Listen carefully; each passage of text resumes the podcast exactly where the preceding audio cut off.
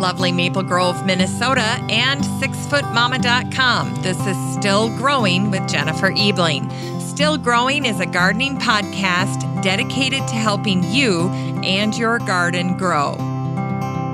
Hi there, everyone, and welcome to Still Growing, and thank you for listening. I'm your host, Jennifer Ebling. Al Zelaya is on the show today, and we're discussing the real value of trees. You know the old saying, money doesn't grow on trees? Well, Al might beg to differ. He's been working on tree valuation for quite a while, and he's about to show us how to value a tree. And I think you'll discover that we've been underestimating their value over the course of their lifetime. If you're looking for expert advice on investing in trees, and what trees to invest in.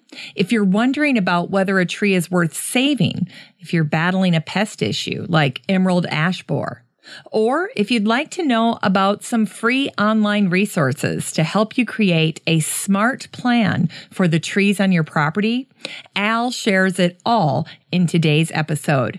Growing Money Calculating the Real Value of Trees with Al Zelaya. That's the topic of today's show, and it's coming up after an update on the listener community for the show and this week's Garden News Roundup. Well, welcome to the show, everyone. I want to thank you for listening to the Still Growing podcast this week. If you've just found the show, welcome. And if you're a returning listener, welcome back. I always start out by recommending other garden podcasts that I think you should be listening to. My recommendation this week is an upcoming show by my friend Joanne Shaw over at Down the Garden Path radio show. It's live on Reality Radio 101 on Monday nights, and it's featuring past guest Jan Johnsen. She's the author of The Spirit of Stone, among many others, and she's just wonderful. So if you enjoyed episode 588, where Jan talked about how to creatively use stone stone in the landscape, you should check out Monday night's show over at Down the Garden Path radio show. And if you can't catch it Monday night, it will be available via podcast over at Joanne's podcast of the same name, Down the Garden Path. So check that out.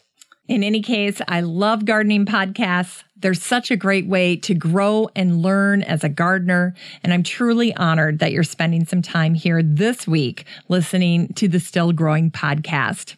I'd also like to invite you to join the listener community for the show.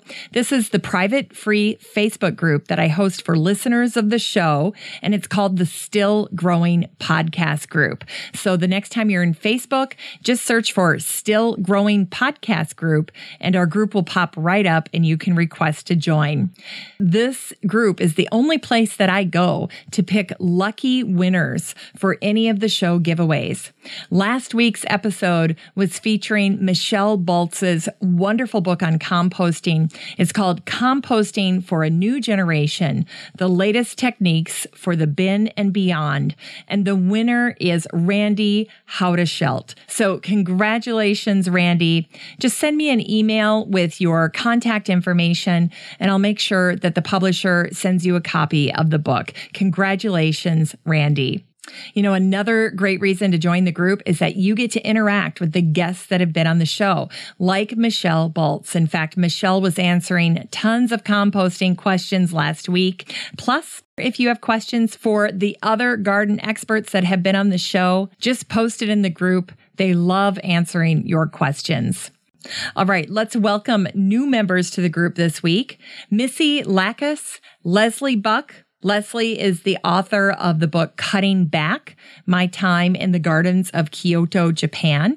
That was an episode that was featured back in February. So if you haven't had a chance to listen to that, check it out. Demetrius Brown, Karen Douglas Brown, Josh Yates, Ashley Trendler, Maria Hurley, Ann Myers Souter, Alessandra DeCampos, Drew Harris, Angela Robinson, and Alicia Rasvi. Welcome, you guys. Don't forget, there's a phone number for the show.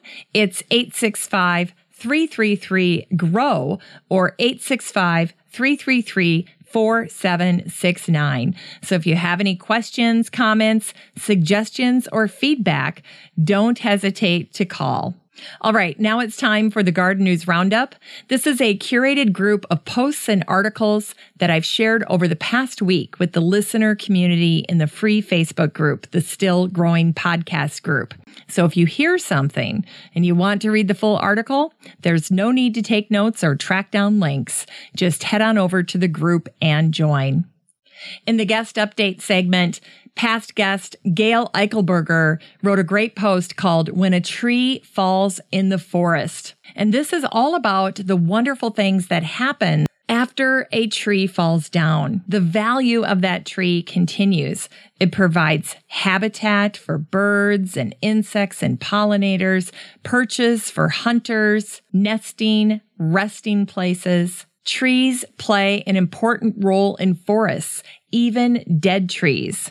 Gail wrote a great post here with tons of wonderful images. So go ahead and check out that post. Also in the guest update segment, Melissa Caughey's ebook of her book, How to Speak Chicken, is just $2.99 on Amazon this month. So if you wanted to get a hold of that book, I'll have a link to that in the group, and you can also support the show by using that link. In sustainability, David Domoney wrote a really great post called How to Create a Wildflower Meadow in the Garden. This is a great way to rewild your garden. And as David points out, wildflower meadows bring tremendous color to your garden. And they're perfect for unused parts of your garden as well. So if you have an unused area and you've been wondering what to do, check out this post by David Domoney and be inspired to bring a touch of wild to your garden. Spring is the perfect time to sow a wildflower meadow. In continuing ed, there was a post over at gardeners.com on the basics of gardening in raised beds. You get to grow more food in less space you have better soil, you have complete control over that, and of course, fewer weeds. This topic was featured over at the Joe Gardener podcast. I think it's a two part episode. So if you haven't checked that one out yet, you should. And then this article is a great resource for you as well if you're thinking about raised beds. Great resource. In the how to DIY segment was a post that Danny Perkins had shared. It was by Patty Matthews and it has to do with hummingbirds. And it shows this image of a hummingbird drinking clear nectar. In fact, this post makes a great point. Your hummingbird nectar does not need red food coloring. Here's what this simple infographic points out. I don't need red dyes to be attracted to your feeders. So just please only give me four parts water with one part table sugar. So very helpful reminder here, courtesy of Danny Perkins. Thanks for posting that in the listener community, Danny. This is exactly what I do as well. I make my own sugar water for my hummingbirds and there's absolutely no dye, no red dye. In the plant spotlight, past guest Diana Stoll of the blog Garden with Diana shared this wonderfully beautiful, vibrant post on winter aconites. She shared many pictures of winter aconites covered with pollinators, those gorgeous yellow blooms bursting out of beautiful leaf litter, just gorgeous. And then past guest Joanne Vandenberg Ohms showed some pictures of the winter aconite over in the Netherlands because it's just a glorious time for that over there. She showed this home and the entire front yard is covered. And then there's this really cute picture of a black cat and this lawn of yellow flowers, just gorgeous. Then I found a great post by Monrovia and they were featuring the slender Hinoki false cypress. This is a cypress that I love. It has a Seussical quality to it that they point out, and it's hardy from zone four to eight. But the best part about it is that it's a tall and skinny vertical accent for your garden. In the news, Metro US shared a post about bee glue Bee glue or propolis is a sticky brownish substance that occurs when bees combine sap from evergreen trees and their own byproducts and beeswax. And they use this as a coating when they build their hives. Apparently, folks are looking at the health remedy aspect, the natural treatment of using this bee glue to stay healthy. So that was a very interesting post. There was a great post that was shared in the New York Times that was all about this search for a lost strain of rice. The most amazing part of this article is that a chef from Charleston actually found the rice growing in a field in Trinidad. Now, this was interesting because the farmer was descended from slaves who once lived in Georgia. Quite a story, quite a history with this lost rice. Great article. Love that one. In the Dream Guest segment this week is horticulturist Greg Grant. He is one of a kind for sure, a native son of Texas. His story was also featured in the New York Times. The article was called Every Plant Has a Story You Just Need to Dig. Greg is living in rural Texas on the homestead where his family has lived for five generations, and he's slowly rewilding that entire area. And he's quite a character. So that's why Greg Grant made the Dream Guest segment this week. In Science This Week, City Lab shared a great story on David Nowak. David Nowak is one of the folks who has done early work, pioneering work on the valuation of trees. And so, in doing research for today's show, I found this great article that they wrote about David, and it's called What Are Trees Worth to Cities? That's a great read. It's quick, plus lots of great insight on urban forestry here. There was also a fascinating post about the hairy flower wild petunia and how it spreads its seeds. It does it with a bang. The plant flings tiny seeds from a small torpedo shaped fruit. The seeds can travel as far as 20 feet through the air. So what they did in this article is they shared a video that shows this seed exploding out of the fruit. Dwight Whitaker, a professor of physics at Pomona College in Claremont, California, says, Hey, it's just like throwing confetti. In shopping this week, listener Randy Haudeschelt shared a book that he loves for composting, and it's Barbara Pleasant's Complete Compost Gardening Guide. So I looked it up, and you can get used copies of this book, this wonderful resource from past guest Barbara Pleasant, online for just a couple of dollars. So go ahead and check that out. I've put links to that in the group. And then I just wanted to report back. I got my copy of The Salad Garden by Joy Larkcom, and I think it only cost me about two to three dollars. And I absolutely love this book. This is a guide that helps you grow more than 200 salad plants. It's by Joy Larkcom. It's absolutely beautiful. I have it sitting out in my kitchen and I just love it. So check that one out as well.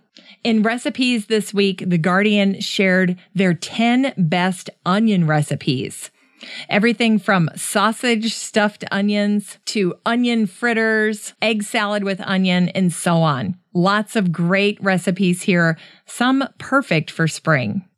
Finally, an inspiration is the art of Dee Nickerson. She's based in England, but she does so much work that has to do with the natural world and her paintings are gorgeous. I first discovered her by following a post by Bridget Strawbridge. She posted a piece that was called Freedom, and it just shows this woman walking through nature on a snowy day. And I loved it so much, I had to track down the artist. So again, her name is Dee Nickerson, and you can see all of her work on her Twitter account. Just beautiful. Today's quotables all have to do with trees. Here's one by Ronald Reagan. A tree is a tree. How many more do you need to look at? Here's one by Barbara Dean, Hunting a Christmas Tree, Green Prints, Winter 1994 1995. I have a particular feeling for this particular tree, and here is where the difficulty is. For I am about to kill it. Here's one by Ralph Austin, A Treaty of Fruit Trees, 1653. Oh, how sweet and pleasant is the fruit of those trees which a man hath planted and ordered with his own hand, to gather it and largely and freely to bestow and distribute it among his kindred and friends. Here's one by Ralph Waldo Emerson, 1844. Plants are the young of the world, vessels of health and vigor, but they grope ever upward toward consciousness. The trees are imperfect men and seem to bemoan their imprisonment, rooted to the ground.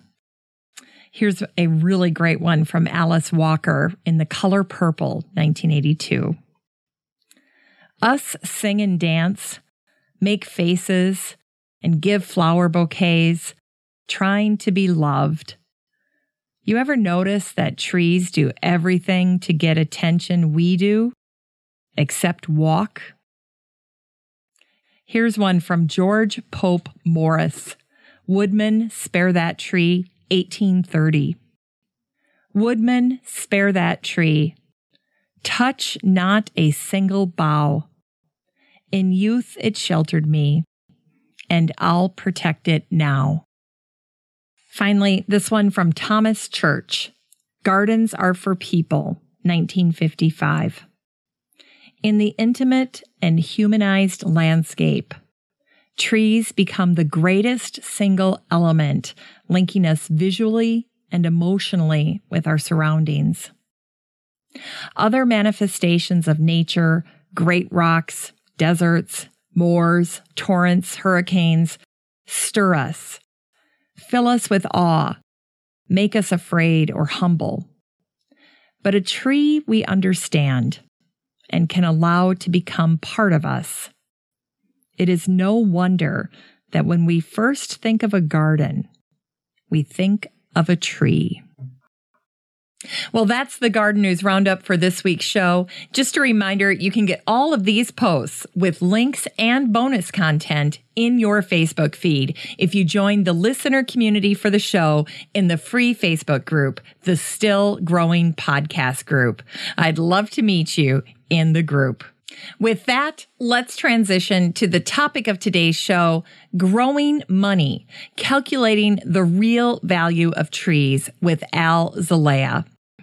Al's an urban forester for the Davey Tree Expert Company based in Chicago.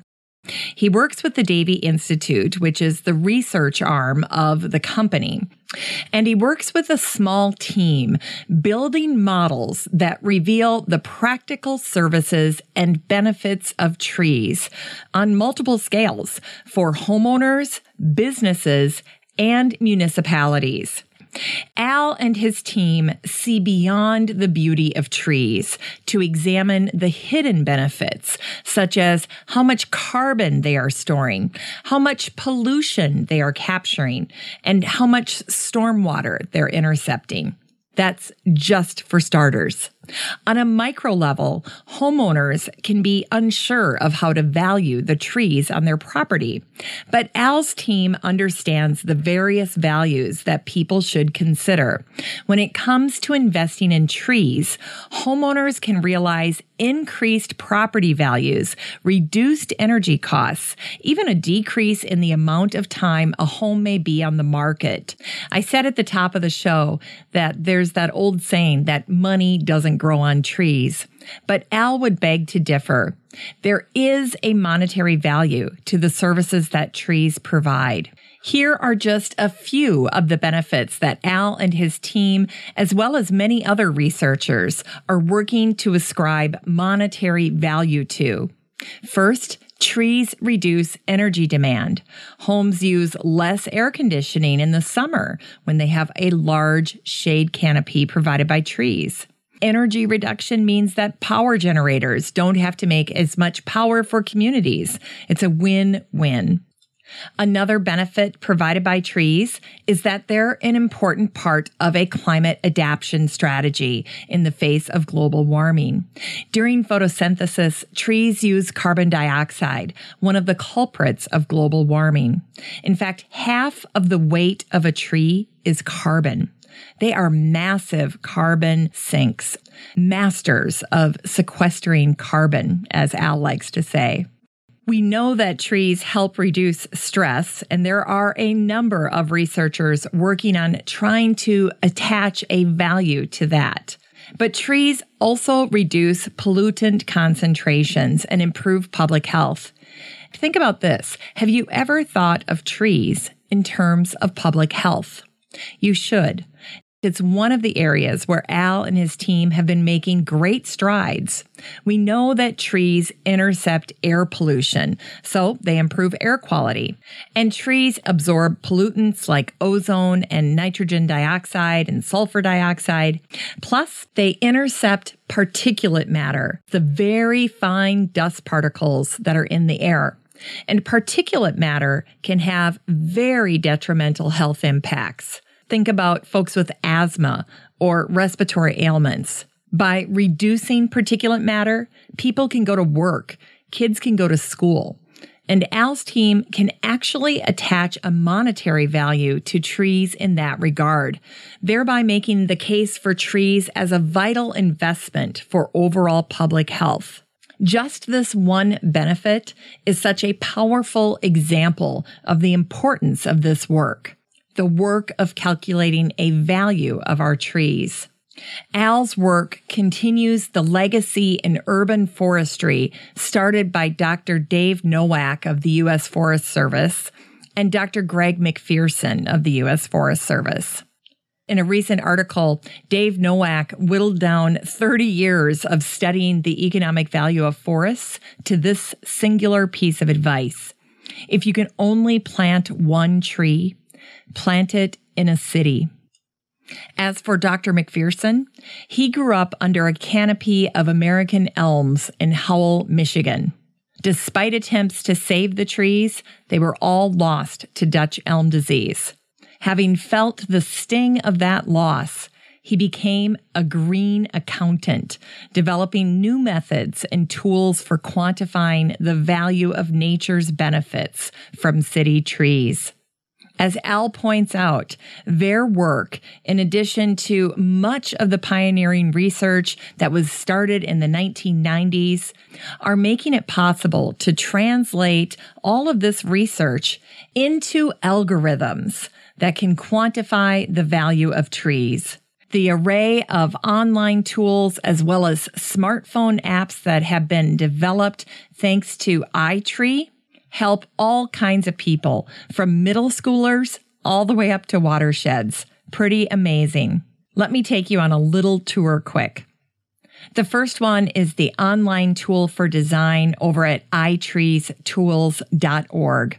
This is a tool that allows you to enter your actual address or general city for anyone in the United States and Canada. And then you can trace the outline of your home and actually place trees on your property.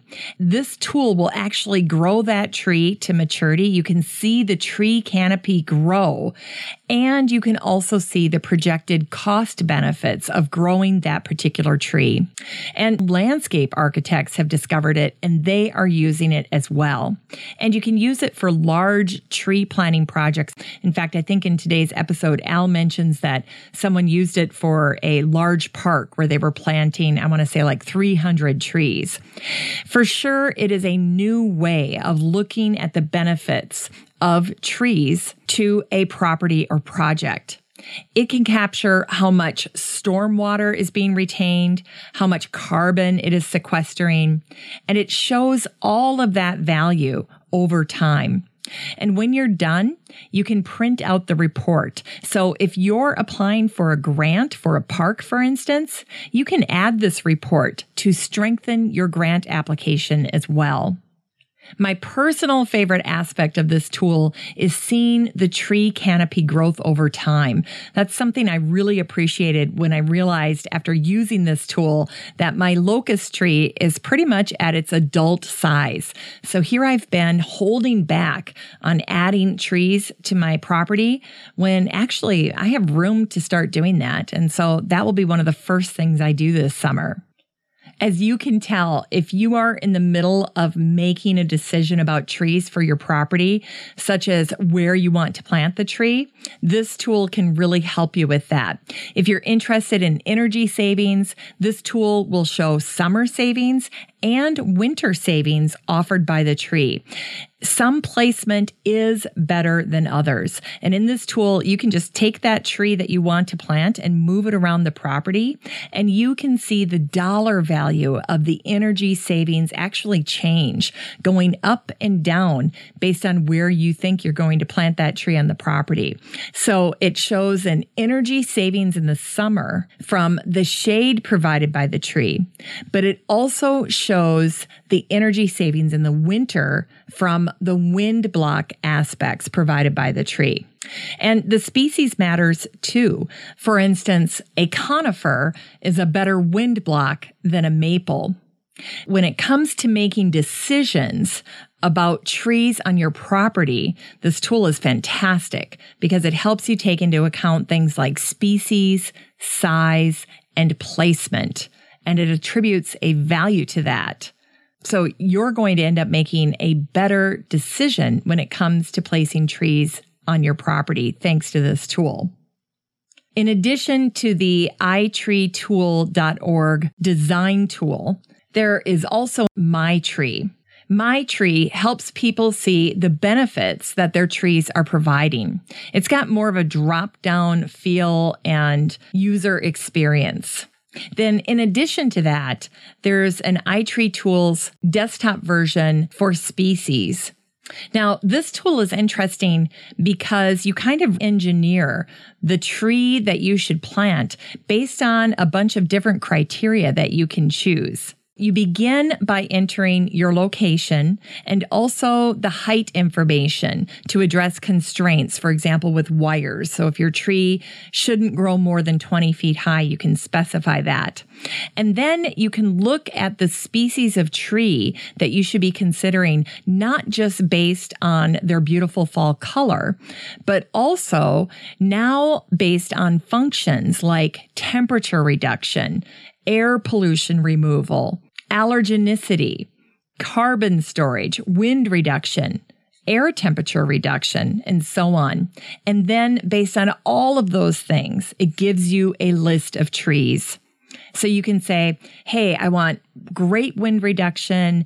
I want on a scale of one to 10, you know, zero allergenicity. I want it to provide temperature reduction in the summer. And then the tool will spit out a bunch of tree species that you should consider, including great information about those species as well. Now, here are a few important points to keep in mind for today's episode. Al points out that we naturally celebrate tree planting, but we should equally celebrate tree care because that's where you really realize the value of the tree. It takes a long time to get a tree to maturity. We need to focus on tree preservation, which means care and maintenance, as well as planting trees, because that is how trees become a sustainable and worthwhile resource. We should also prioritize tree placement in relation to our homes. So I asked Al this question to consider the various quadrants, north, south, east, and west. Where does the most benefit come from? And here's what Al said. West and north should be priority quadrants because of the benefit that they provide of summer shade and winter wind block. So if you're going to place trees, place them on the west and north side of your property first. Next would be east. Planting trees on the eastern side of your property cuts down on the impact of morning sun, But the most negative impact in terms of dollar value is placing trees on the south side of your property. And the reason for that is because it has a negative winter impact. If you think about it, the sun moves a little south in the winter and a tree on the south side of the house can actually block the sun from the house and that will give you a negative cost savings impact in the winter. So west and north first, then east, and last of all, south. So if you're thinking about your tree budget and where you're going to spend that money, invest in west and north first. Finally, Al provides us with some great tips on how to maintain trees. First, you want to become informed about your trees, know the species, understand the characteristics of your tree. Second, assess the health of your tree. Consult an arborist or your local county extension office. Know what state of health your trees are in. And then finally, balance your tree portfolio the same way you would balance your investment portfolio by diversifying. Protect your investment in trees by planting greater tree diversity on your property. On today's episode, Al will share a number of his favorite species. So take note of his recommendations, which include the Kentucky coffee tree and a number of oak trees. The main takeaway here is that if you want to have the benefits, you have to sustain your trees.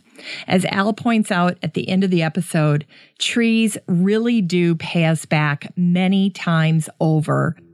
And now we have many tools online to choose from and apps for our smartphone that can help us see trees' true value. We're talking trees today, how to measure their value and services, as well as some pretty incredible free tech tools that anyone can use. Here's Growing Money, calculating the real value of trees with Al Zelaya.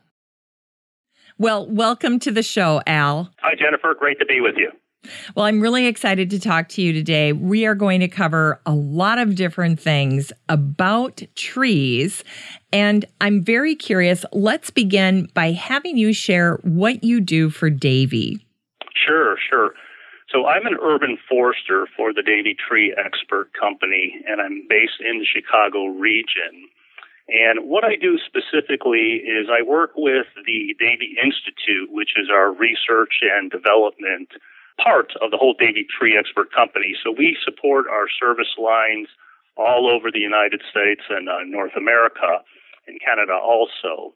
And I work with a small group, a small team, and what we do is we focus on building models to basically look at what are the services and benefits that trees are providing for homeowners, municipalities, counties, so multiple scales. So what we try to do is get beyond just looking at trees as being a beautiful part in a landscape and try to find out how much pollution are they capturing, how much stormwater are they intercepting, how much carbon are they storing, and, and other types of values like that. And that's important work, Al, because we have to be able to quantify what trees are doing in order to truly value what they're bringing to the landscape. Absolutely. That is becoming more and more important uh, for homeowners, but also for cities in general. Is um, uh, many many homeowners are, are looking at their landscape as how can this you know help me beyond just providing beauty. And so there's numerous ways that trees help home, homeowners, such as increasing property values, reducing their energy costs, helping uh, reduce uh, the time that a home may be on the market, and in numerous other ways that they provide community benefits. And for cities, it's it's also equally important too. So how can they justify spending resources, time, money to care and plant for trees? So being able to show that return on investment on those ecosystem services and being able to monetize it in some cases really helps them justify budgets. Hmm. You know, one of the things that I ran across when I was preparing to speak to you today was there was some presentation I found online where you were talking about basically cost benefit analysis. And in this case, it had to do with emerald ash borer. And I think you were trying to help someone or help a city or help communities determine is it worth trying to save these trees or is it better to just move on? Do you end up with questions like that quite frequently from people, especially when it comes to things like emerald ash borer, Dutch elm disease, things that can really wipe out certain species of trees in communities? Yes, that's that's a great question, and I think one of the things that we've learned over time is, is much of the tools that we use and the, the research is fairly new that has become available, and many of these tree insect pests and diseases that have caused wide scale loss of uh, particular species. We did not know what those services and values that some of those trees were providing. So now that we can look at those, we can get a better picture of what is then the cost or benefit of keeping that tree on a landscape or for a city and then make a better decision. Do we want to remove and replace that? Oftentimes, a, city or a homeowner might decide, well, my tree is going to get emerald ash borer, I might as well have it removed. But when you start looking at what that tree is providing in terms of energy savings or stormwater interception or just even increasing the property value, it almost changes the perception and the perspective of the value that that tree is providing, and that may change how a homeowner might look at protecting a tree. For instance, I actually have an ash tree in my backyard, and, and I've been protecting it uh, for the past seven years, and I look at that tree as a utility almost in terms of the stormwater that it, intercepts because I have uh, water issues in my neighborhood just because I live in a low-lying area and so I also look at the fact that it shades my house where it's situated in the landscape, and I rarely use air conditioning in the summer uh, because of some of the shade that this 20 inch tree provides. And so if you think a 20 inch tree, that's maybe about the size of a, a car tire, so to say, and it's about 50 foot tall. So for me, as a homeowner, I look at the utility value in addition to the just a general aesthetic appeal of keeping that tree. So cities can look at that at larger scales too. So we've seen people make better decisions by knowing, you know, what are we trying to protect in terms of the values and services that trees may be providing to a community or for the individual homeowner. I like that. You know, my parents have the exact same situation you're describing with your emerald ash, except theirs is in the front yard. They have a south facing home, and, you know, that tree is roughly, I think, the same size or larger than the tree you described. And mm-hmm. they reap so many benefits, not only from the shading capability of that tree, but probably in other ways that they're underestimating. And one of the things that you brought up is runoff, dealing with storm water runoff. Tell us a little right. bit more about that. Stormwater runoff is a major problem for many communities, and, and it can vary. It can vary geographically, but uh, managing stormwater is a challenge. And one of the ways that um, communities are looking to improve how they manage stormwater is by this concept of green infrastructure. And so that is how can we look at trees, shrubs, and other vegetation to help mitigate stormwater?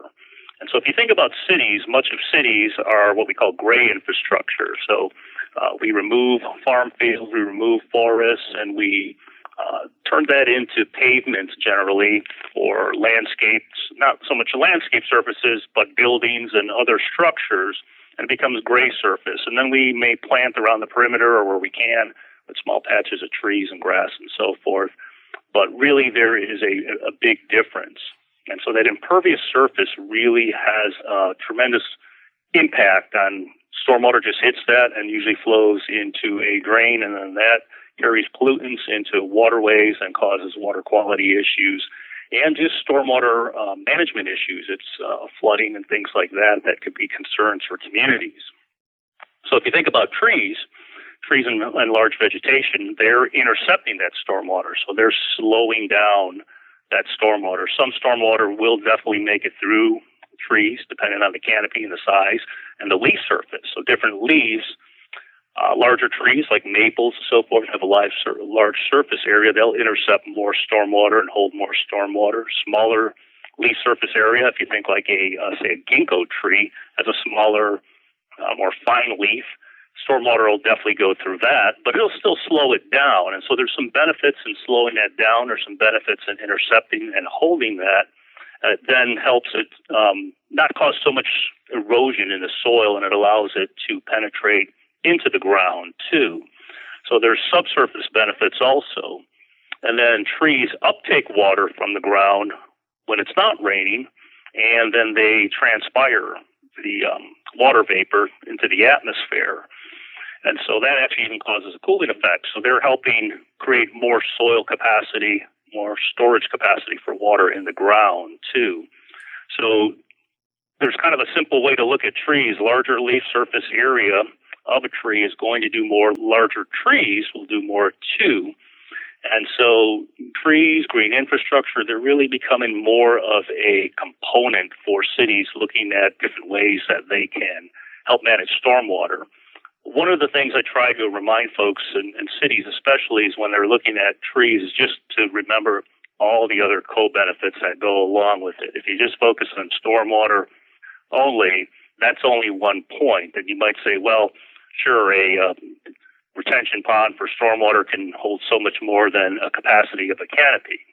But when you start looking at all the other benefits of trees, whether it's air quality improvement, energy conservation, public health, uh, the capability of attracting new residents and businesses, economic development, social equity, risk management, there's so many just other ways that trees have these multiple benefits that I try to remind folks not to just hone in on one specific one and think of them as just this great resource that provides so many benefits. Yeah. You know, when you talk about these co benefits, what are some that really stand out to you in terms of the least appreciated that when you point them out to folks, they're surprised? One of the areas where we're making great strides is public health. And um, recently we've started using different types of modeling techniques. We, we know that trees intercept air pollution. So there, there are multiple ways that trees help improve air quality. They uh, absorb gaseous pollutants like ozone and nitrogen dioxide and sulfur dioxide. And, and then they also intercept particulate matter, very fine dust particles that are in the air. They're, they're, they're, you can't really see them, but you inhale them and they can cause health impacts. So these particulate matter um, really have detrimental health impacts. And we now use a different type of modeling that looks at if we can reduce the pollutant concentration in the air, what are those public health impacts that we could then correlate that to? So, how much can we reduce asthma incidents? How much can we reduce other respiratory ailments? And that all has impacts in terms of uh, lost work days for employees, for children that go to school, so that we can actually attach a monetary impact to trees' effect at reducing air pollution and improving air quality. And so the public health impacts is really important. So those are things that, you know, all communities care about. It's public health. We might not understand some of the other things like UV protection, which is a, a pretty important health component. But I think that people, especially with asthma incidents in children, that is something that um, we're starting to kind of try to make a, a lot of connections with is, is just the public health capabilities, and we can monetize it in many cases too, using some of the uh, the Environmental Protection Agency, the EPA, has a model that allows us to, to monetize what is that value to society for reducing pollutant concentration and improving public health. So, so public health to me is really one of the, the, the great areas where we're just starting, I think, to, to make those connections. But then there are many ways too that we know that trees reduce stress, but those are harder things to quantify mm. and to monetize. There are studies that have been done that look at the tree's effects at um, reducing times in hospital stays and medication needs and, and all the other social impacts, but those are a little bit more difficult to try to quantify and monetize, but there's some great areas where I think that we're just starting to scratch the surface of possibilities. Hmm. I'm kind of chuckling as I'm listening to you tell me all of this because I think, as I mentioned in the pre chat, I've got four teenagers. Two of them really struggle with math. And I keep telling them, you can't run away from it. You've got to somehow figure out a way to make peace with math because you're going to need it your entire life. And so, if I were to suggest to them to pursue a career in forestry, I'm sure they would never imagine that they would be using the amount of math that you're using every day, Al, because there's a lot of accounting that's going into your work here. You're trying to put a value on so many different things to do that constant cost benefit analysis with trees, whether it's with communities or government groups. So, I mean, you can't get away from it, can you? no, that's a great point, and I, I think we really have a lot to be thankful for in forestry and particular, particularly community forestry and urban forestry. There's there's a number of folks who pioneered a lot of the work, and particularly Dr. Dave Nowak of the U.S. Forest Service and Dr. Greg McPherson, also with the U.S. Forest Service, who's going to be retiring this year. Um, and, and, a number of other folks who did a lot of the pioneering research back in the, the 90s. And over time, just as technology has improved and advanced, to take a lot of that research that the Forest Service has completed and working with partners, including my company, Davey Tree, and some industry partners and nonprofit organizations, it's really a coalition of different organizations who've come together and tried to take a lot of this research and complex math and just turn them into, you know, what we call a simple app now that you can call up on a phone. So it's amazing the amount of resources that are available to homeowners that pretty much take a lot of complex math and science and distill it down into a simple application that a homeowner can enter in uh, information, a species, a diameter of a tree, and perhaps a little bit more information and find out what are some of these ecosystem services that trees are providing right in their backyard. Hmm. I want to get into those apps with you. But first, I have a couple of questions just because you've given us so much information about really the scientific way that you're looking at trees, which is so much more in depth than just you know a, a, a lay person would mm-hmm. my first question has to do with global warming. How do you perceive global warming as an urban forester? What's your perspective? Well, one of the great things about trees is that they can play a part in, say, like a climate uh, adaptation strategy. So climate change and global warming are things that are becoming more of concern for communities. I think homeowners are starting to to get this also, but it's a little bit hard sometimes for a, a homeowner to understand how does that provide value to me as a homeowner. So that's one of the things that's a little bit more complex. But one of the things that trees do is during the process of photosynthesis, they use carbon dioxide, which is one of the primary greenhouse gases that's responsible for global warming. So, with sunlight, water, and carbon dioxide, which is in the atmosphere, trees are pulling out and using that carbon dioxide and storing carbon in their biomass. So, if you think of that large tree that we were talking about, about 20 inches or so, um, ash tree I was describing earlier, half of that biomass or that weight of that tree is considered carbon. So the trees are actually acting as a carbon sink or a carbon store. And as trees grow every year and put on more mass and more leaves and more branches, they're storing more carbon. So for the individual homeowner, if their trees are healthy, that's going to continue to increase over time. And conversely, as trees die and senesce and drop branches, that biomass is then returned back to the atmosphere. So there's actually an incentive for homeowners and communities to keep their trees healthy so that they actually store and we use the word sequester. So that's actually pulling out and they store carbon dioxide or they use carbon dioxide and store that as carbon in their biomass. And we use that term sequester. They're sequestering carbon but they also release carbon when they die too. So there's there's also the impetus to um, keep your trees healthy. So that's one aspect. The other aspect is going back to the co-benefits. So if you think about trees benefit in terms of reducing energy demand, so a shady a tree that's shading a home is going to reduce the need for air conditioning. So that means that the home is going to be use less energy. But then there's also co-benefits if many homes are using less energy because it's a very well shaded community. Then at the power re- power plant uh, that's producing energy for the community, there's going to be less demand, less emissions there also. So you have these local benefits of trees just storing carbon, but then you have the energy effects, which reduce the emissions for the home, and then the secondary bets, uh, benefits of not having to produce more energy at the power generation source. So, so in short, there are just great ways that trees and green infrastructure can be part of um, a climate strategy. Many communities are starting to look at their trees as that type of resource. Um, one thing to think about is that it takes, think about planting a tree. How long does it take to get a tree to maturity? That's a long time. Yeah. So we focus a lot on planting trees, but we really need to have that same type of emphasis on preserving trees.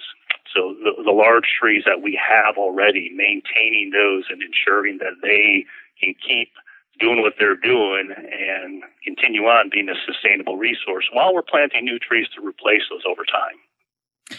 Yeah, and you know, as long as you mentioned it, when if you were just talking to a neighbor or someone who called and said, you know, what can I do to preserve my tree? What can I do to just take care, maintain, make sure that the great trees that are on my property are healthy? What are some tips that just come to mind for you?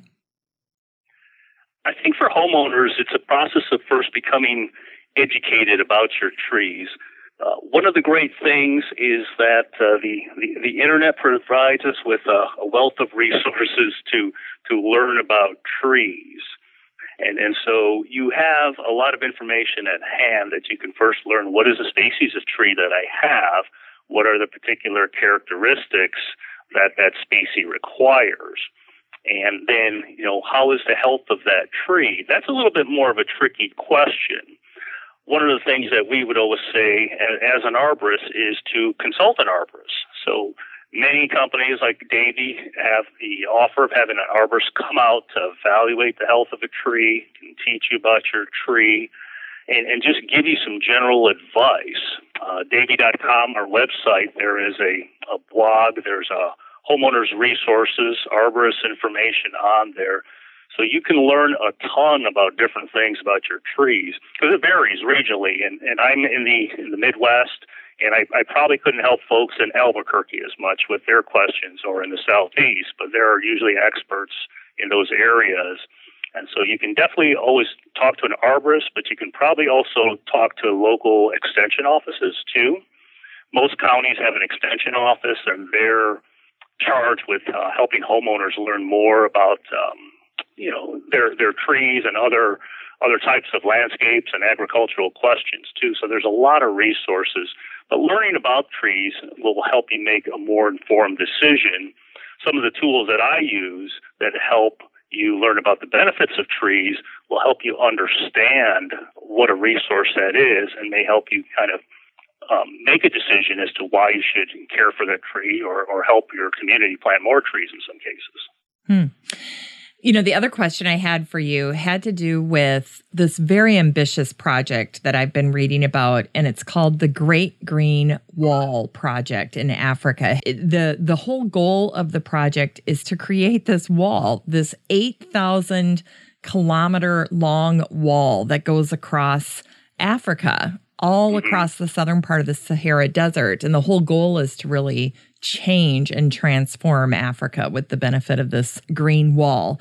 It's really just a bigger version of what people try to do in cities all over the world, which is to create more of that green infrastructure that you were talking about. Do you mm-hmm. have maybe a good example or a good story you can share about a community or an urban area that you're aware of that dedicated itself to creating more green infrastructure and then all of those co benefits? There's a couple that come to mind, and Grand Rapids, Michigan is always one of my favorite stories because they are a Midwest community on the shores of Lake Michigan. And, and, and there were several individuals that were really key, but they started having to deal with emerald ash borer impacts and so the loss of ash trees. And they had a really great organization, the Friends of Grand Rapids Parks, active and looked at the benefits of trees. And so the city was preemptively removing some of the ash trees, saying, we're going to lose these ash trees anyway. Let's just start cutting these down. And some of these local residents saw what was happening on some of these blocks where you had mature trees literally just being, they were healthy, but they figured we're going to lose them anyway. They were being clear cut and cut down. So the, the residents in some of the other blocks said there's got to be a better way. They worked with the local arborists to understand what were the options, and at that time, we were just starting to come across new options for treating and protecting ash trees. And then they started using the information of what are those trees providing in terms of the benefits, and they decided to treat some of those trees on their on their own individual blocks just to protect them and the city saw that this was effective and worked with the groups to really change the policy of how they were going to deal with emerald ash borer to protect and preserve the tree canopy.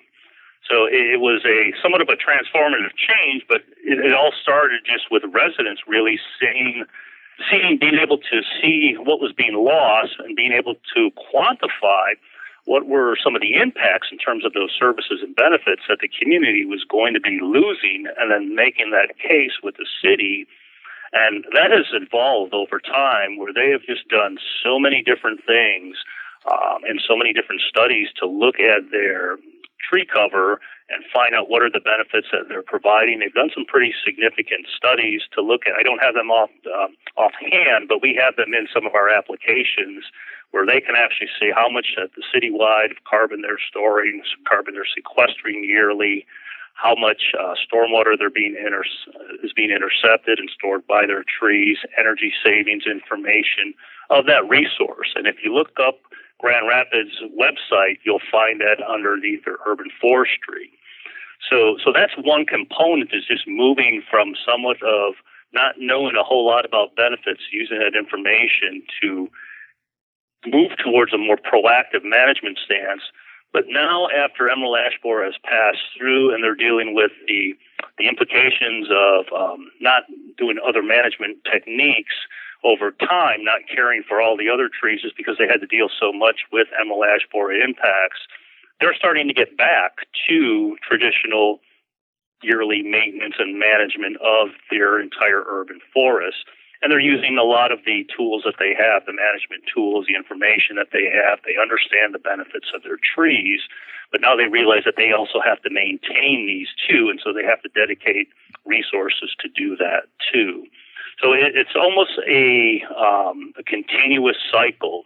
If you want to have the benefits sustainable for future generations, you then have to understand those benefits, but you also have to make that commitment to maintaining and managing them properly over time. So they're they're really a great story that I like to uh, point towards. Yeah, I like that story. And as you were talking about it, I was thinking about Emerald Ash Borer in a whole new way because I thought, you know what? Without Emerald Ash Borer, that citizen group would have never gotten that involved. And then, you know, potentially all the learnings that have happened as a result appreciating trees in a new way, all the co benefits, considering that, weighing that, are they worth investing in? Are they worth trying to keep? I mean, there was a lot of good that came out of that. That's very true. That's that's some of the things that you, you might hear folks say that um, a lot of good can come out of crisis when you when you realize what's lost and people come together and then improve. Can they improve how things are done and then make things more resilient? Can, that way, they're hopefully not going to have impact. And that's one of the things that we've, you know, we've unfortunately not learned in our field in urban forestry. We tend to like planting the same types of trees and not diversing our urban forests. And then when something bad happens, the impacts are much more devastating because many trees are at risk. And so in the case of ash trees, some of those communities in Grand Rapids um, lost their whole blocks were just completely ash trees. So if that resource or that species is at risk, you're going to lose everything. So hopefully, if you look up and down blocks now, you'll see that folks will have more diverse landscapes, and that way it makes us a little bit more resilient in case something does happen in the future. And unfortunately, more than likely than not, we probably will have more issues to deal with going forward. Yeah, no doubt about it. I mean, really, I think you can almost list any tree, and there are drawbacks to every possible tree. Yeah, most trees are susceptible to one thing or another. And so that's the idea with diversifying. And you're then not going to have the same types of impacts. And so sometimes you'll walk up and down a block in a city and you'll see many different types of trees. And you know, something, yeah, they might have, well, this particular tree might be susceptible to a specific pest or disease. But knowing that there are other types of trees or other types of tree species, you're a little bit more uh, protected then. Yeah. But yeah, m- most trees will have there. There are certainly some trees that um, tend to be pretty tough, like your like your ginkgo tree. That doesn't have too many issues.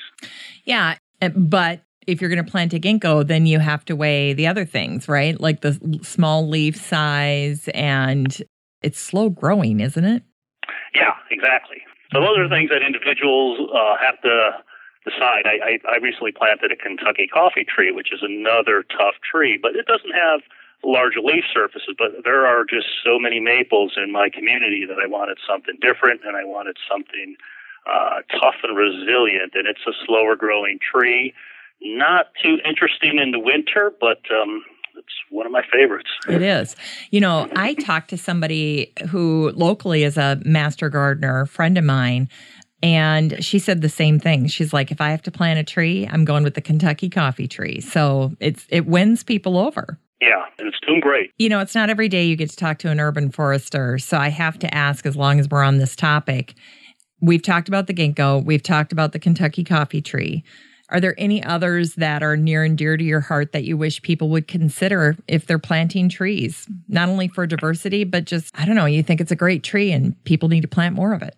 Well, I, am particularly fond of oaks, and just being from the Midwest, I, I started out my career in restoration ecology. And so I did a lot of work planting thousands and thousands of oaks in uh, forest preserve systems in northern Illinois. And as a, both as a volunteer when I first started, and then as um, an employee when I first started working in this field.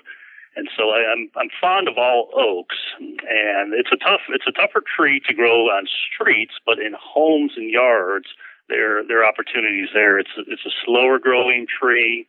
It's um, it's a, generally a tougher tree. So those are th- that's one of the trees that I like, but it's not a tree for all situations. I think that homeowners really need to kind of become educated with uh, their local area, though, to make that decision. So for me, I like oaks. I have a lot of black walnuts also, which most most people don't like, but I love that tree too. And it's another tough tree, but it's very messy. Yeah. So I can see why you don't see people planting black walnuts other than if they're doing plantings in parks or natural areas.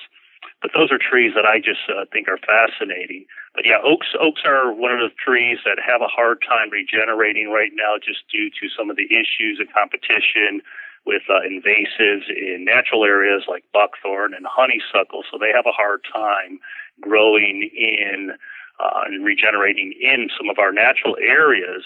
So if we planted more of those in, say, parks or homes, they provide so many resources too for wildlife and insects. It's it's just a great tree. So I'm, I'm pretty much fond of numerous types of oaks.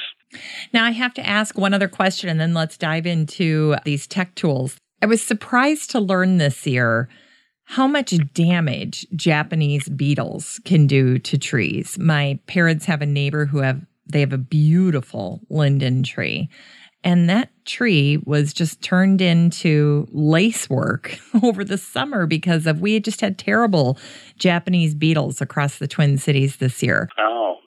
Well, I think you have to look at the tree and the amount of damage. So so that's something that uh, some trees can tolerate some damage. In some years, not knowing what um, you are describing, how significant that can be, it can, uh, Japanese beetles and other defoliating insects, whether it's gypsy moth, and there's a number of other ones, that can have some impacts on tree health. Now, now generally, it's one of those things where, again, going back to, it's, it's hard to make a general, a generalization. And then that's where you can always go back and we always say, you know, ask an arborist or contact a local certified arborist to, to take a look. And is this something that I need to be worried about? Yeah. Oftentimes it may not be. It may not be that big of a deal. And it also depends on the time of the year, the season too. If it's later in the season when you're seeing a lot of defoliation, whether it's Japanese beetles or other things, it may not be as impactful as early on in the season. So trees generally will um, make up and store a lot of their sugars throughout the growing season. So things that impact and defoliate trees later on may not impact tree health. So there are, if you want to treat Japanese beetles, they're really difficult to treat because they uh, actually are from grubs in the ground.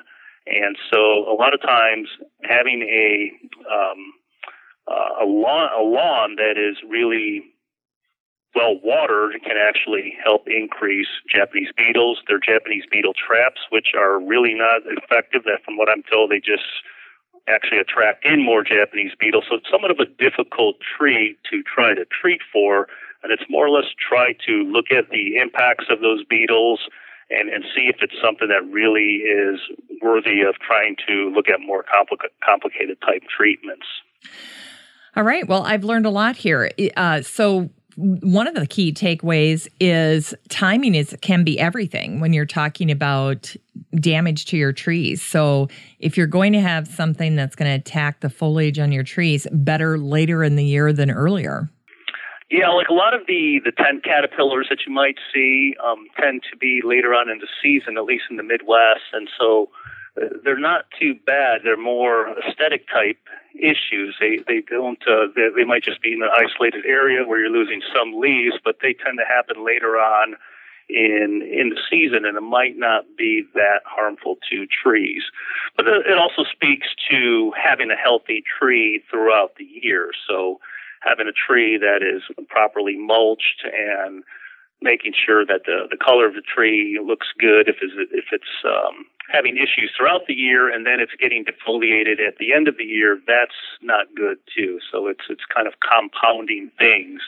And um, I know you're, you're familiar with um, a decline or a, death spiral. Trees tend to have multiple stresses and multiple impacts can then go further in decline than a healthy tree is more resilient and able to withstand, say, a, a less frequent or an isolated impact.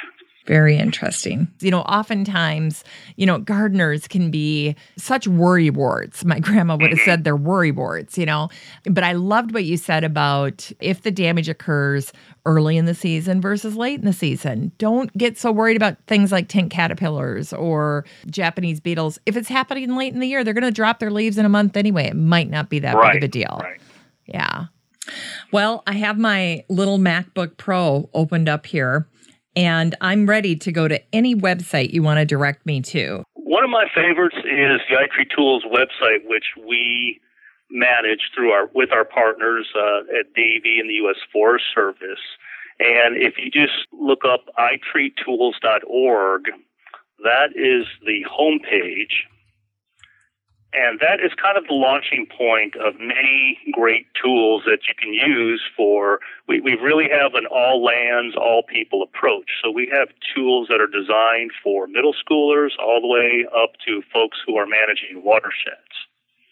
And if you look at one of the tools, if you're on the website, and I know folks are just listening, there's a tool called iTree Design.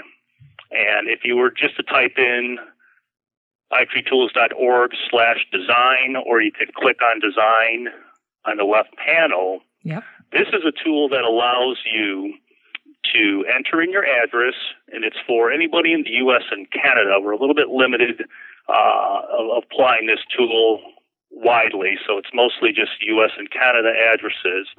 But you can put in your street address in this tool and if you don't have a street address, you could just enter in a city. If you're just, say, doing a planting project somewhere in Tennessee, you could just put in Chattanooga, Tennessee.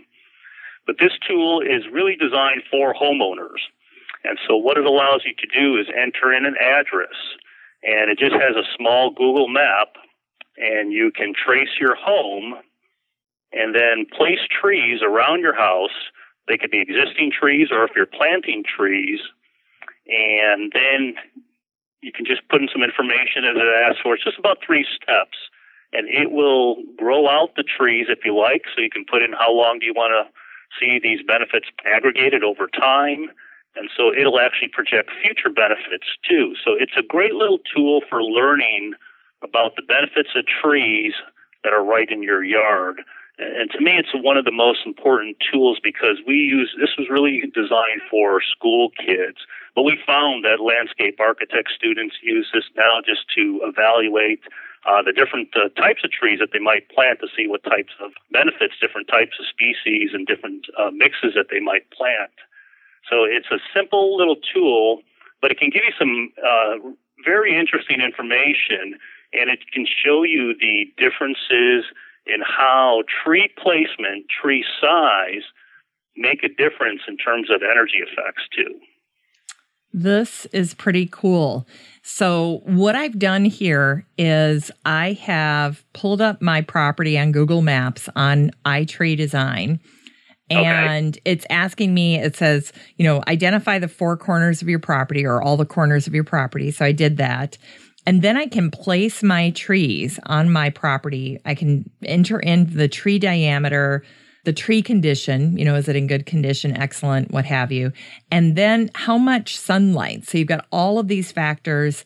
I put the tree species in and it's going to tell me a ton of stuff. It's going to model the crown growth and it's yeah. going to share a ton of different benefits as well. Yeah, absolutely. So you'll find out how much stormwater is being intercepted, how much carbon it's sequestering, how much carbon it's preventing from being produced at the power generation source, uh, how much pollution it's capturing. And then if you enter in a number of years over time, it'll project that and show you the benefits over time.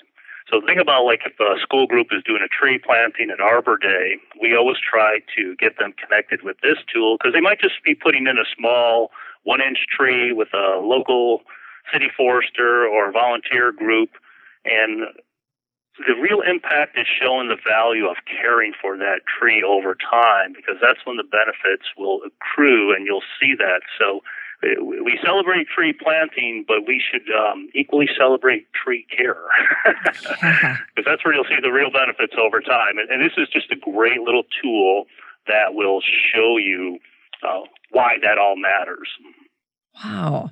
So so this is really really helpful for folks. Is there anything else we should be using iTree Design for?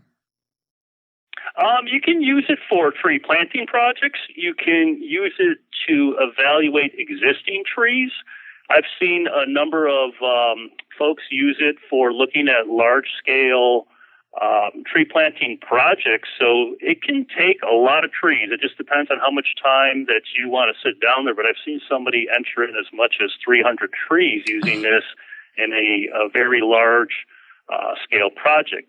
But a lot of times it's just a way of looking at what are those benefits and it actually prints out a report too. So you can print out a report, you can see what those tree benefits are, and so sometimes for communities who are interested in doing planting projects in local parks and they might be applying for a grant, this is a way of attaching some of the information of how those trees can benefit the community beyond just the aesthetic act of planting trees in a park to show how they can actually be a, a utility in terms of helping the city deal with stormwater, helping um, capture air pollution or, or whether it's part of a greenhouse gas reduction strategy to, to strengthen a, a grant application too. So there's a number of different ways. It really just depends on how creative you can be where you can see these connections. We, we say that uh, advocacy is also really important too. So sometimes folks don't have any idea about all these different types of benefits that trees can provide. And so this is what I like to do is whenever I introduce this tool to somebody, the first thing they do is try it with their own home. Yep. So it makes it personal. Mm-hmm. And that's why I think kids love this tool too, because you can see the trees that are near and dear to you and some of the benefits that they provide. So it's an impactful tool also. Well, and I love the way it subtly builds awareness of all the co benefits that you're talking about. It says right on here, you know, as you're starting to map out you know the boundaries of your home on the Google Earth map, which is everybody's familiar with that. I'm sure we've all looked up our property. Um, right. But the first one of the first questions it says is, would you like to calculate the impact of trees on your cooling and heating utility bills?" So that's one of the things. And then at the very end, it says you can calculate the benefits of your trees for current and future years, as well as the total to date. And then you just simply enter the number of years to track tree growth and benefits. That's pretty phenomenal. I mean, I can't believe this is free. Yeah, and, and again, it goes back to just technology has advanced so much, and the work of many people who have uh, worked over you know, a few decades to to do the research, and then the developers uh, on our team who have worked to take this and, and turn it into a free online resource. So Wow. For a first time user, do you have maybe a homework assignment? So they're going to go use design. Is there anything in particular you'd like to draw people's attention to when they're using iTree design for the first time? I think one of the main things that design will show you is that decisions matter. So one of the things is that we, we tend to think of the energy benefits of trees as being universal and perhaps mostly associated with uh, trees providing shade. But the, the decisions that you make where you plant the tree and the size of the tree will really impact if you're interested in energy savings. And what you'll find, uh, particularly in northern climates, is that this tree will show you both summer savings and winter savings. So with energy savings, there actually are different types of effects. So you have a summer saving, which we're mostly familiar with. Trees provide shade and you may use less air conditioning. And where you'll see that in this particular tool, like once it shows the grid and you're moving your tree around in the lower right hand corner, the energy savings will actually change depending on where your cursor is moving around a tree. Wow. So you'll tend to see the dollar values go up and down, and particularly in the east or west of a, a structure, you'll see what we call the, the kilowatt hours, which is for air conditioning, are highest. But in the winter, there's also an energy savings that's associated with trees. So trees can provide a, a wind block, particularly in the north. So in the winter, placing a tree to the north might be more impactful in terms of reducing energy costs. Um, the other thing to consider is the species matters too. So a conifer in the north will be more impactful at blocking winds as opposed to a maple, which is a deciduous tree and will drop its leaves.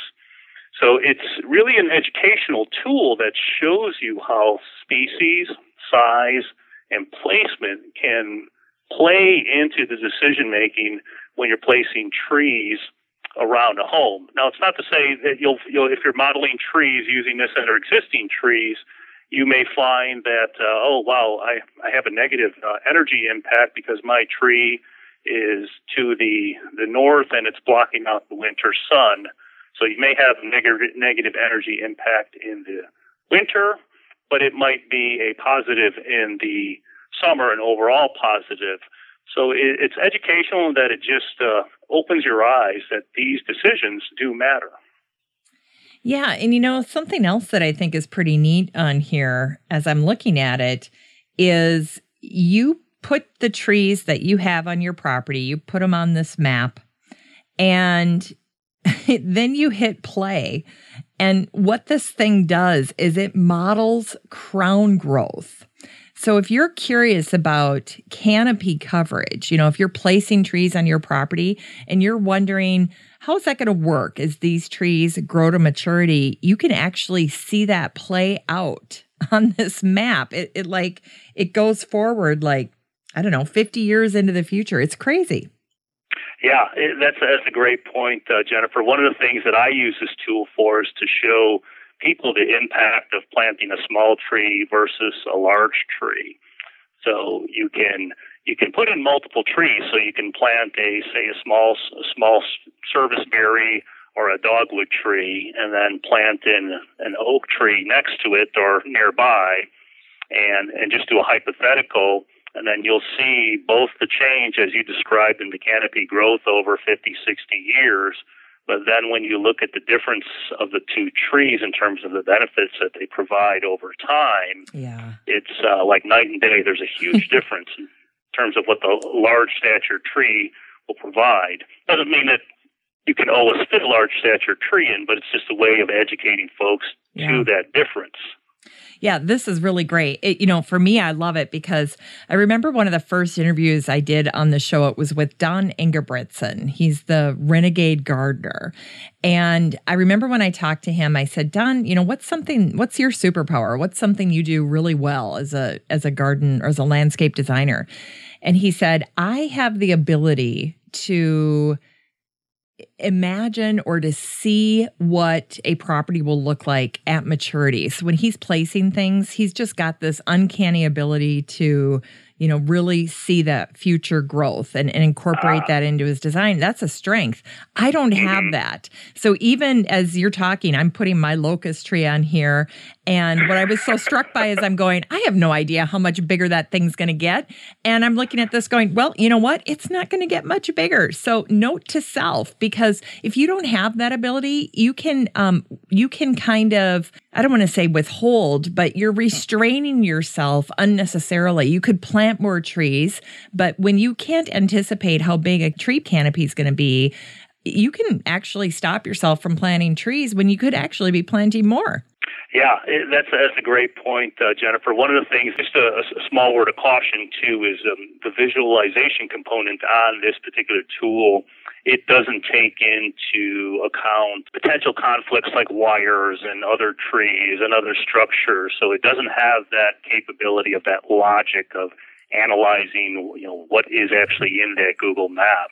Yeah. So that's it's it's more or less a, a tool that'll give you just a visualization of tree canopy growth, but it's not meant to be the all purpose tool that can do that type of advanced logic and analysis. We're not we're not there yet. Yeah.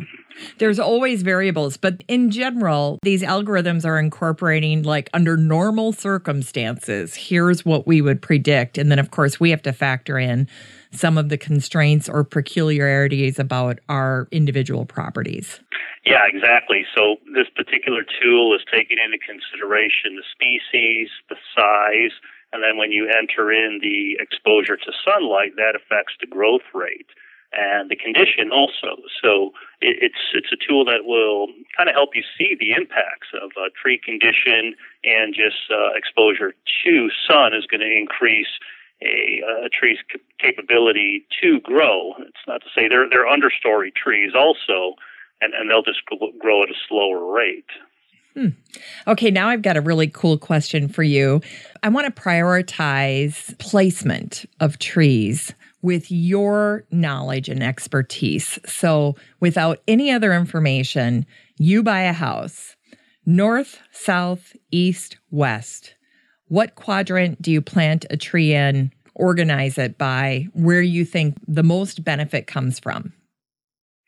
So, so for me, I, I tend to look a little bit more towards the west northwest for placement of a tree, mostly because you can get the benefit both of uh, summer shade to the west, and then to the northwest, you get the benefit of winter wind block too. And so that's what you'll see in the design tool is generally your highest impact, if you're interested in energy saving, will be in sometimes that northwest quadrant, at least in northern climates. That might vary if, if you were doing something in the deep south where, where their climates are very different. Okay. So I, I'm more familiar with this area. So generally I go west. To me, I can stand uh, cold. I actually like winter. So I would probably go to the west first, uh, you'll find that the east, it's, it's a, there's also personal preference too. So, so some people don't like heat or cold too. Um, and then to the east is where I also like placing trees just because that also cuts down on impacts of sun as it's rising up, getting towards high noon. So if I'm looking at reducing summer energy effects and providing more shade, it's going to be west and then east, but northwest is pretty much a kind of a compromise of summer and winter. Uh, where you get the actually the, the most negative impact is generally to the south, and the reason that is, it's kind of interesting. You wouldn't think that is, and sometimes folks will kind of um, say, "Why is this? Why is this coming up with negative values on this tool and design when I put a tree to the south?" And the reason is it's because it has a negative winter impact. So if you think about in winter, the, the sun it still rises in the east and sets in the west, but it moves more to the south. It almost kind of does its its uh, rise and setting in the southern distance. And so if you have a tree to the south of the house, you then are blocking that sun from helping to warm the house into winter, and then that could actually in turn increase the demand for heat and energy, and so you'll see a negative impact to the south.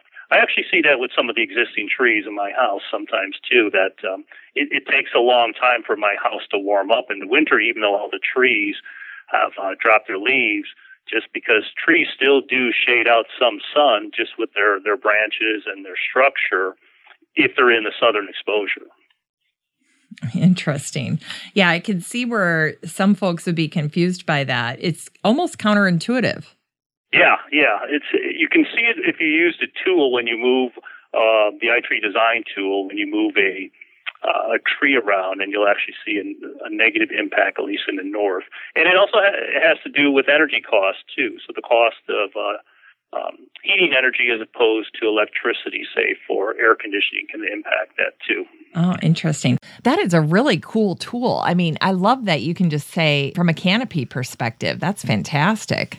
Yeah, it's it's actually to me we have some very complex tools that do hydrology modeling and do very large scale modeling for cities and counties. But to me, iTree Design is probably the most important tool because it's it's something that I can connect school kid or a homeowner or politician too. I've been at conferences and politicians have come by, and then I can just show them that on a tablet or, or even uh, reporters and just showing them that and they're like wow i did not know that that type of information was so accessible to me and i could look at my own home on top of it.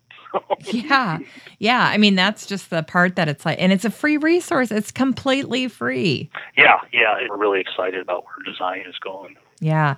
You know what would be cool is if someday it could somehow either hook up with Zillow or like MLS online, you know, where you're selling and buying homes, where you could say, know, because they show you a map, they'll say, here is this mm-hmm. house for sale. then it'd be great to say, let me see the iTree report on this home.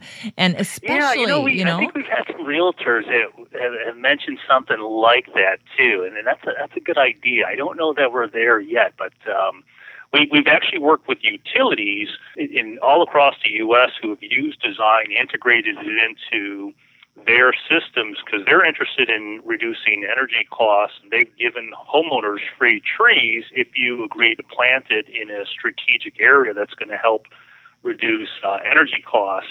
And so you use the design tool to decide where to plant the trees, and then you can select trees from a, a palette that they have available and and you get two free trees. So it's a way of getting free trees, promoting community tree planting, and reducing energy effects. And it uh, runs through the iTree design tool. Oh, is that fantastic? Yeah, I mean, yeah, I... it's a neat little project. The Arbor Day Foundation and UPS uh, were instrumental in making that happen, and then just a number of utilities across the U.S. Uh, have signed up to do this program. So. Yeah, and that's one thing too that I should mention is that iTree is support. I mean, there were they had a ton of sponsors across the bottom of it. Arbor Day Foundation being one of them. Yeah, yeah. So it's all those partners that have really come together. So industry partners in, in conjunction with the U.S. Forest Service are the organizations that keep it moving forward and keep it free too. So it's it's a challenge in, in today's environment of shrinking budgets and so yeah. forth. Uh, maintain and develop and, and try to keep building new tools and maintaining the old ones every time computer systems change. We have to then go back with our developers and uh, rebuild things. So that's always a constant challenge. Hmm.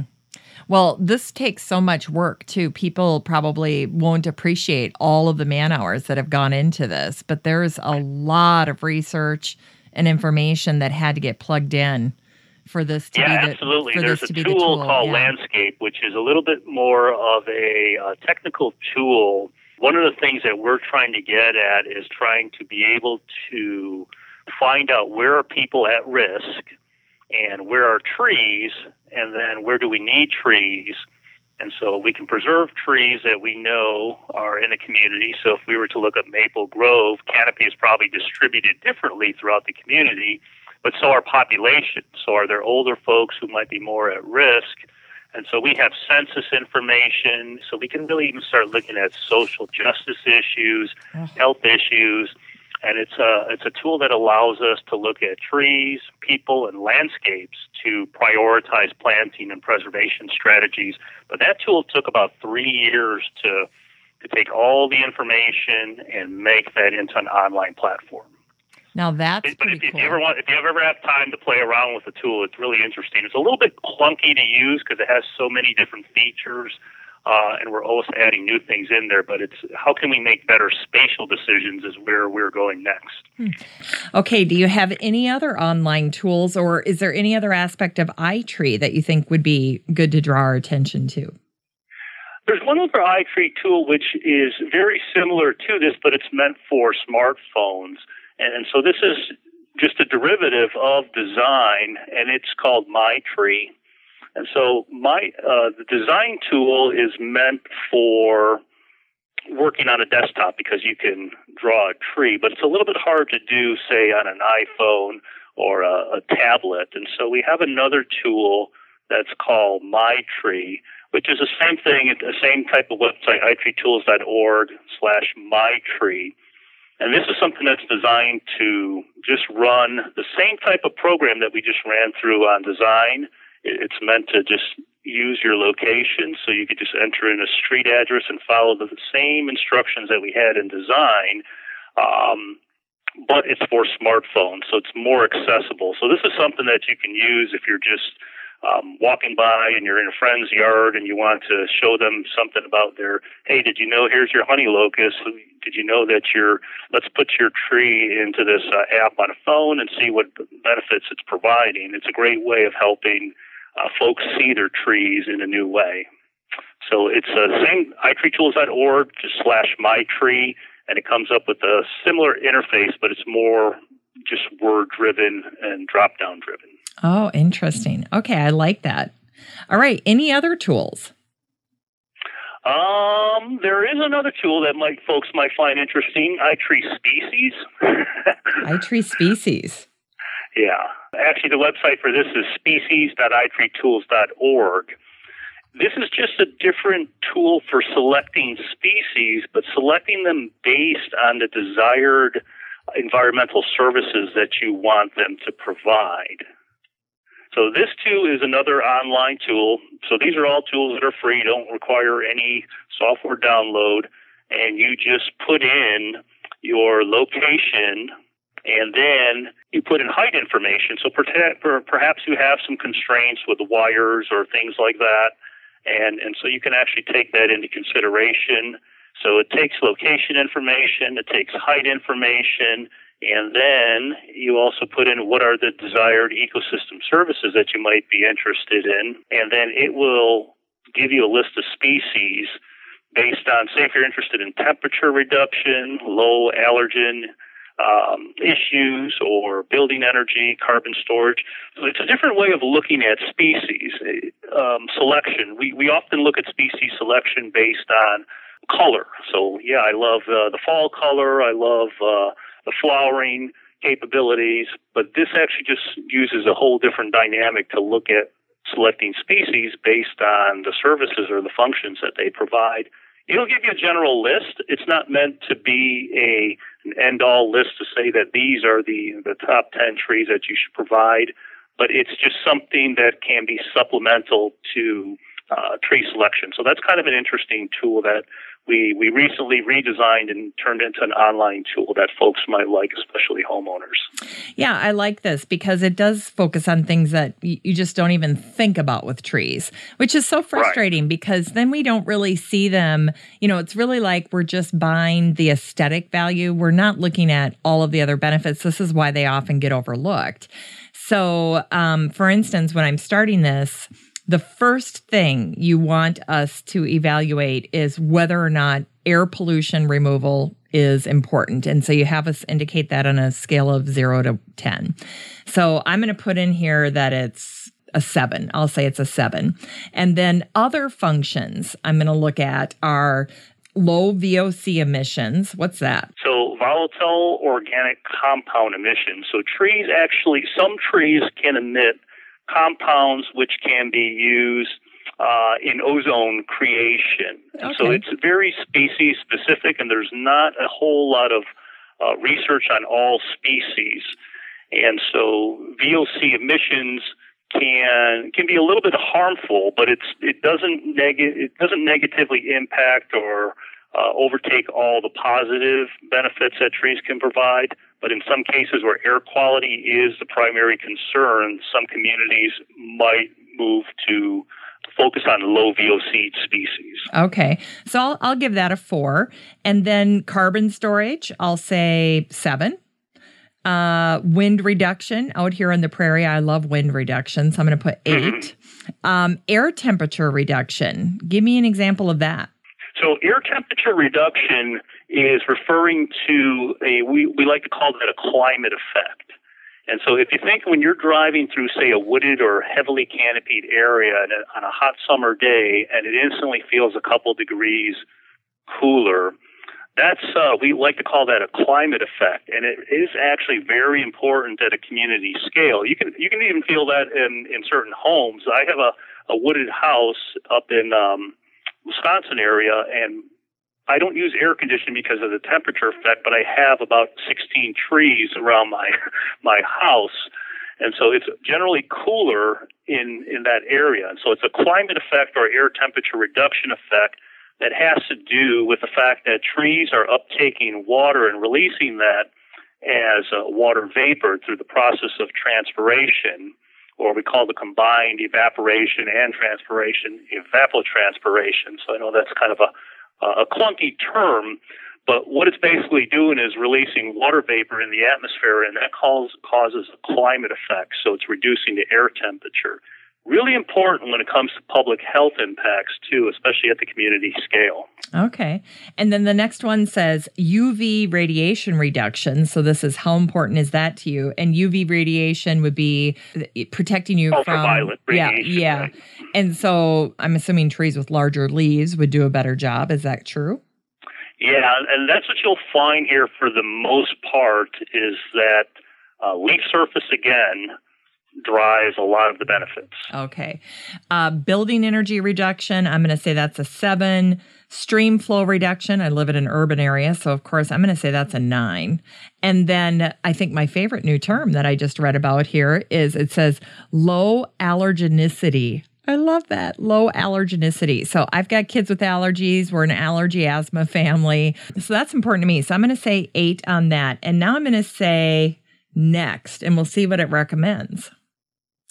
Okay, so in lovely Maple Grove, Minnesota, it's it gives me a whole list of trees here. It starts out with scientific name, gives me the common name of the tree, mm-hmm. gives me the hardiness zone. So you wouldn't recommend a tree because I see they're all like zone three or four, so they're perfect for up here. Um, you tell me if it's invasive or not, which is great. Norway Norway maple is marked as invasive, and then you share this area that's called sensitivity, and you have three things: ozone, nitrogen dioxide, sulfur dioxide. What does that mean? This sensitivity component we're supposed to look at. So that has to do with trying to let you know if those particular trees are sensitive to those air pollutants. And so, oh, okay. say if you're in a very urban area, I, I believe that um, Maple Grove is just uh, northwest of uh, Minneapolis. Yep. If uh, so in a very urban area, you might have a lot more issues with sulfur dioxide or ozone if you were planting, say, along the street. And you might have potential impacts, or some trees might be more susceptible, some are more tolerant of these types of pollutants. Hmm. Well, I really like this because then at the very end is a column that says pest risk. So I now have this list of looks like about 20 trees that I could plant in lovely Maple Grove on my property with those specifications that we just went through. And then you tell me what things I need to also look out for if I plant that particular species. I love this tool. Yeah, it's a great way of looking at trees. And, and early on, we, we improved this quite a bit. So we, we didn't have the pest risk information and we didn't have the invasive information. And, and one of the things that um, we, we heard from folks is that things change. So, like emerald ash borer, nobody was planting ash anymore. And so we had to kind of put that on there. So we tried to kind of put the pest risk information just because that always changes frequently too. So as, as time goes on and we get more information, generally we use state lists for these. But um, again, I like to consider this a starting point too. Yeah. So I always would um, go to the local resources just because we might not have that specific information for for your specific community. And so if you go to a good uh, garden center or nursery, they would probably know a lot more and, can verify. But this is it's a nice way of just looking at trees if you want to look at uh, a different type of. And we actually have we asked uh, nurseries, is this something that they could use too? Uh, just to complement the way folks normally look at selecting trees, which is tends to be by color or size or yep. flowering capability. Yeah, I like it. I again, I just think it helps people think a little bit more about those co-benefits that are so easy to overlook. And it says right here in the report, this is top 10% or this is what I've picked. You can you can say all the trees, but um, I just picked just show me the top 10% of tree species based on the, mm-hmm. that criteria that I picked. And it's a wonderful starting point. And I love that you show not only the common name, you've got the scientific name, and then you show the zone and then all of those things to consider. So that really is a useful tool. So if people want to find this again, they go to species.itreetools.org. Correct. All right. That's fantastic. Well, Al, is there anything else, any other wonderful tidbit or piece of advice that you want to share with home gardeners, uh, gardeners, wherever they are when it comes to trees? I think the only thing I just want to really emphasize is that trees do pay us back. And, and that's one of the things that you, you hear that term, but they really do. And hopefully today I, I've kind of opened up some, some different ways that they actually do. For homeowners, you know, we think again of the, the energy savings capability or the capability of trees to increase your property value.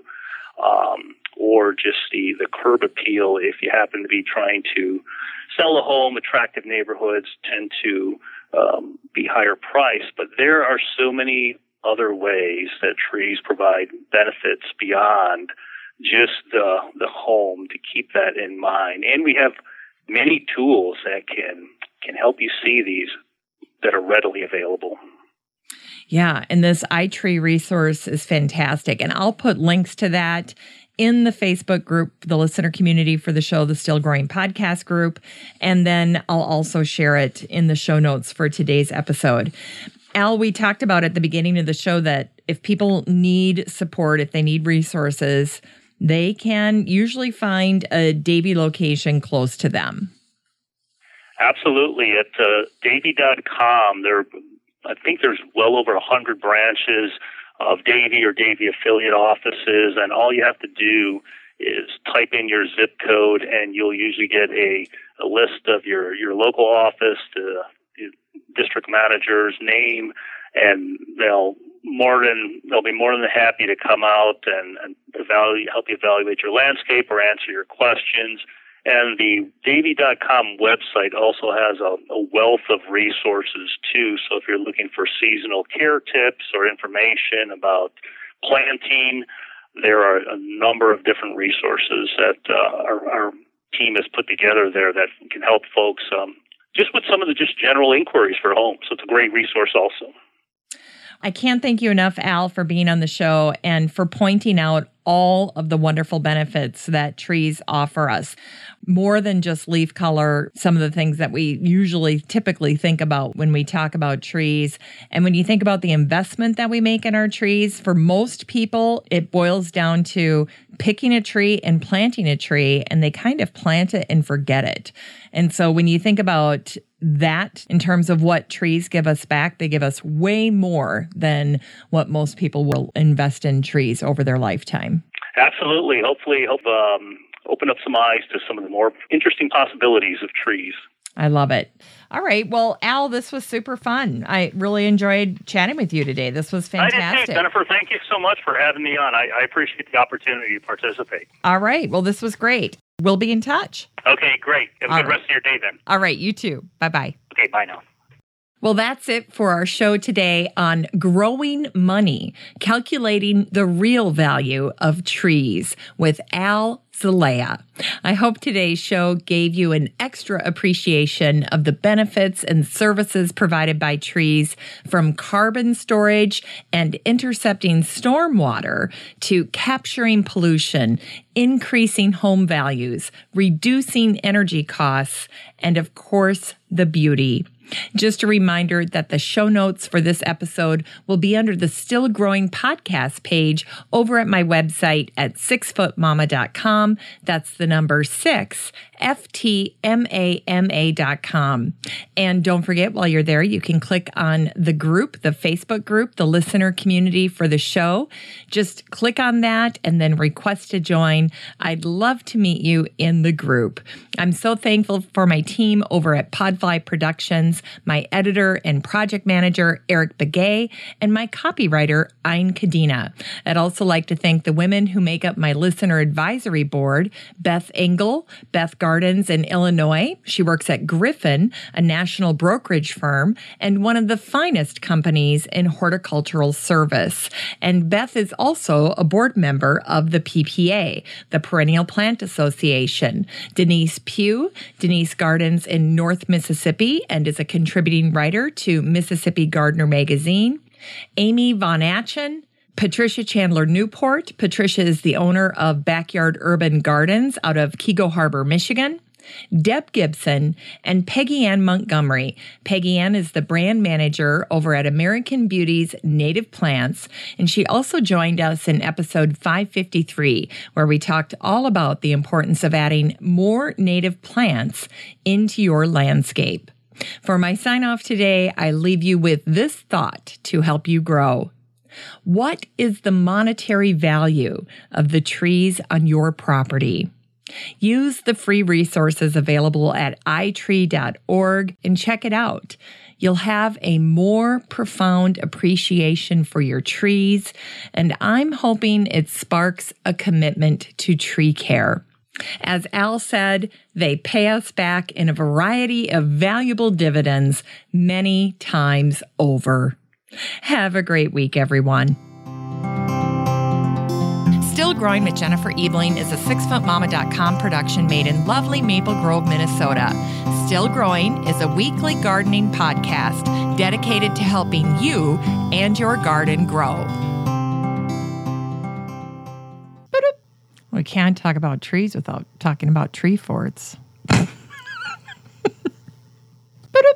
Hi there, everyone, and welcome to Still Growing, and thank you for listening. I'm your host, Jennifer Ebling. Al Zelaya is on the show today, and we're talking about the real value of trees. And there went my alarm. Ah! I know why you don't like tree jokes. You're afraid you're going to get stumped. In fact, Al and his team work with cities to answer certain questions like how can they justify the time, money, and resources involved in planting and caring for trees? That alarm must go. What's purple and leaps from tree to tree? A squirrel.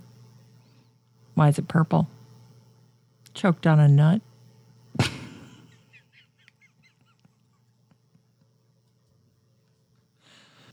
In fact, Al and his team work with cities to answer certain questions like, What's up, trees? With the listeners in the free Facebook. Oh, I gotta sneeze. The fairy hour. Oh, gosh. The flip. Hairy flower. Hairy flower. Another very important benefit provided by trees is tree houses. So think about that. But a hairy flower wild petunia. Ah, I did it. I didn't think I was going to do it. What's a tree's favorite month? September. Money don't grow on trees. I got bills to pay. I got mouths to feed. There ain't nothing in this world for free. Except trees. Sometimes get trees for free. Didn't think about that, did you?